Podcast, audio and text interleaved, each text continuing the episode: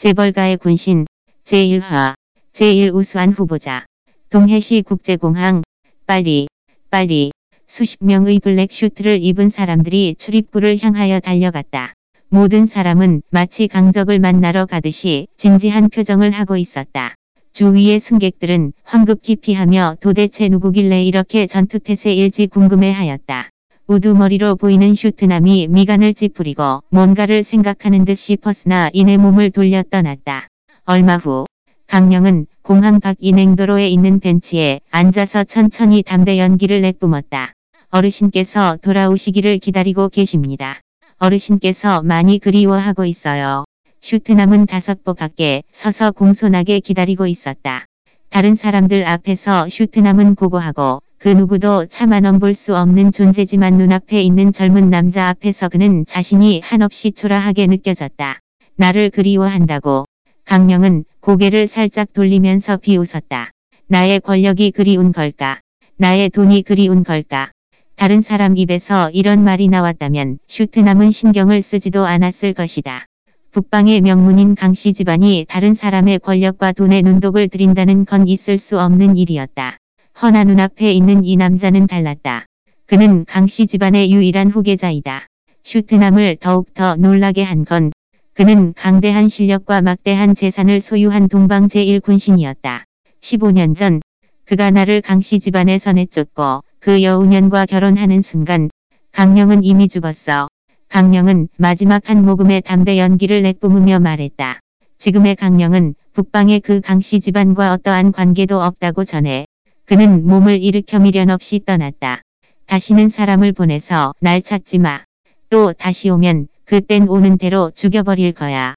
공포의 살기가 순간 슈트남을 뒤덮었다. 강령의 뒷모습이 사라지고 나서야 슈트남의 불끈 전 주먹이 서서히 풀렸다. 그의 등은 이미 땀으로 흠뻑 젖었다. 강령 앞에서 그는 긴장하고 있었던 것이다. 공항 주차장에는 이미 차량 한 대가 준비되어 있었다. 강령은 차에 탑승을 한 뒤에 바로 전화 한 통을 걸었다. 비야, 모두 준비되었지. 이어폰 너머 소리가 들려왔다. 주소 주세요. 말을 마친 뒤 강령은 바로 전화를 끊었다. 그는 손에 전 꾸깃꾸깃한 사탕 포장지를 바라보며 15년 전의 일을 회역했다. 15살에 그는 강씨 가문에서 쫓겨 길거리에 나앉게 되었다. 배고픔과 추위에 시달리고 있을 때 소박한 옷차람을 한 여자애가 자신의 손에 있는 유일한 사탕 하나를 강령에게 주었다. 그 후 그는 미스터리한 사람에게 이끌려갔다. 그가 처음 대중의 앞에 나타날 때 온 세상이 흔들렸다. 3년 뒤 동방 제1군신으로 불리고 있을 때 그는 고작 18살이었다. 오늘 날 12년이 흘러 군신의 위엄이 전 세계에 놀라움을 안겨 줄 때 강령은 오히려 은퇴를 선택하였다. 그는 영원히 그 여자애를 잊을 수가 없었다. 그는 그녀의 순수한 눈을 잊을 수가 없었다. 그는 그녀의 착한 얼굴을 잊을 수가 없었다. 사탕 포장지를 조심스럽게 챙기고 강령은 한숨을 크게 뱉었다. 만약 그를 아는 사람이 이곳에 있다면 제1강대한 제1군신도 이렇게 긴장한다는 사실에 여간 놀랄 것이다. 나왔어.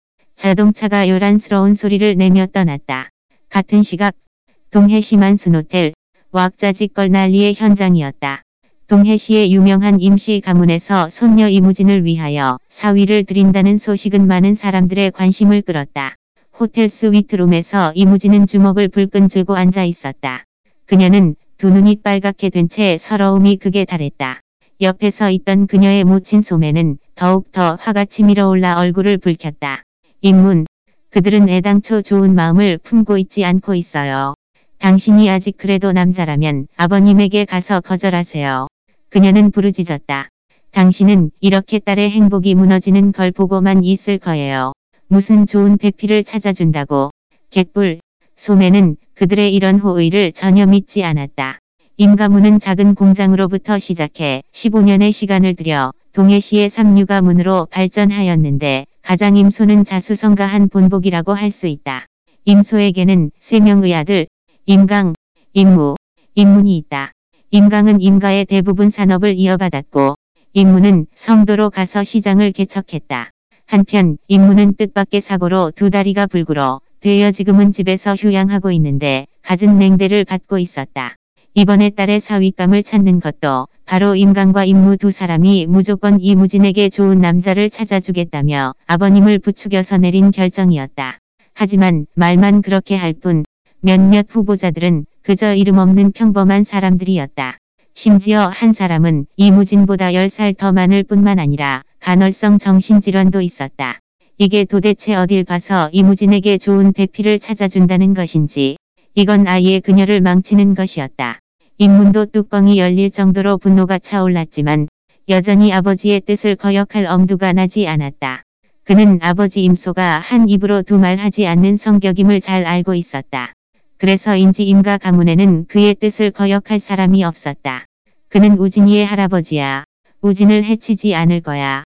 반나절이 지나 임무는 겨우 입을 열었다. 소매는 너무 화가 나 거의 기절할 뻔한 나머지 손으로 입문을 가리키며 울부짖었다. 내가 왜 너 같은 얼간이한테 시집을 간 거야. 그녀는 임무는 효자라 예전부터 임소가 한말 곧이곳대로 듣고 있다는 것을 알고 있었다. 불구자가 된 후 더 나약해져서 더더욱 임소의 뜻을 거역할 수 없게 되었다. 하지만 이무진이 어떤 남자를 데릴 사위로 고르든지 결국 모두 이무진을 망칠 뿐이었다. 그의 집안은 동해시 모든 사람들한테 놀림을 받을 게 분명했다. 소매는 슬프게 울면서 인문을 원망했고 이무진은 말없이 눈물을 흘렸다. 인문도 그저 감각 없는 허벅지를 꽉 잡고 남몰래 자책했다. 어머니, 아버지를 나무라지 마세요. 이무진은 억지로 미소를 지어냈다. 그녀의 아름다운 얼굴에는 눈물 자국이 선명했다. 혹시 알아요. 할아버지께서 좋은 남자를 찾아주실지도. 그녀가 어찌 모를까. 이 모든 것이 큰아버지와 작은아버지의 뜻이라는 것을 자신은 대학 졸업 후 임가그룹에 입사해 2년 만에 뛰어난 실적을 자랑하며 그들의 자식들을 압도했다. 그들은 다만 자신한테 임간의 사업을 빼앗길까봐 걱정했다. 그래서 할아버지를 부추겨 대릴 사위를 찾아 하루빨리 자신이 시집가기를 빌었다. 이렇게 되면 인간의 사업을 쟁탈할 자격이 없게 되니깐 말이다. 그녀도 부모님도 모두 알고 있었지만 그들에게는 저항할 힘이 없었다. 임가에서 할아버지의 뜻을 거역할 수 있는 사람은 그 누구도 없었다. 시계종 소리가 울리는 것을 듣고 이무진은 몸을 일으켰다. 가요. 할아버지께서 오래 기다리시면 또 뭐라고 꾸짖어요. 이무진의 파르르 떨리는 모습을 보면서 임무는 어찌할 도리가 없었을 수랬다. 아내의 원망스러운 눈빛을 감히 쳐다보지도 못했다. 그는 마음속으로 명백히 알고 있었다. 임가에 남아있으면 비록 억울하지만 적어도 집안의 생활은 걱정이 없을 것이다. 하지만 만약 임가에서 쫓겨나면 그때는 어떻게 될지 누구도 장담할 수가 없었다. 호텔 로비의 전등불들은 훤히 빛났고 고객들도 모두 도착하였다.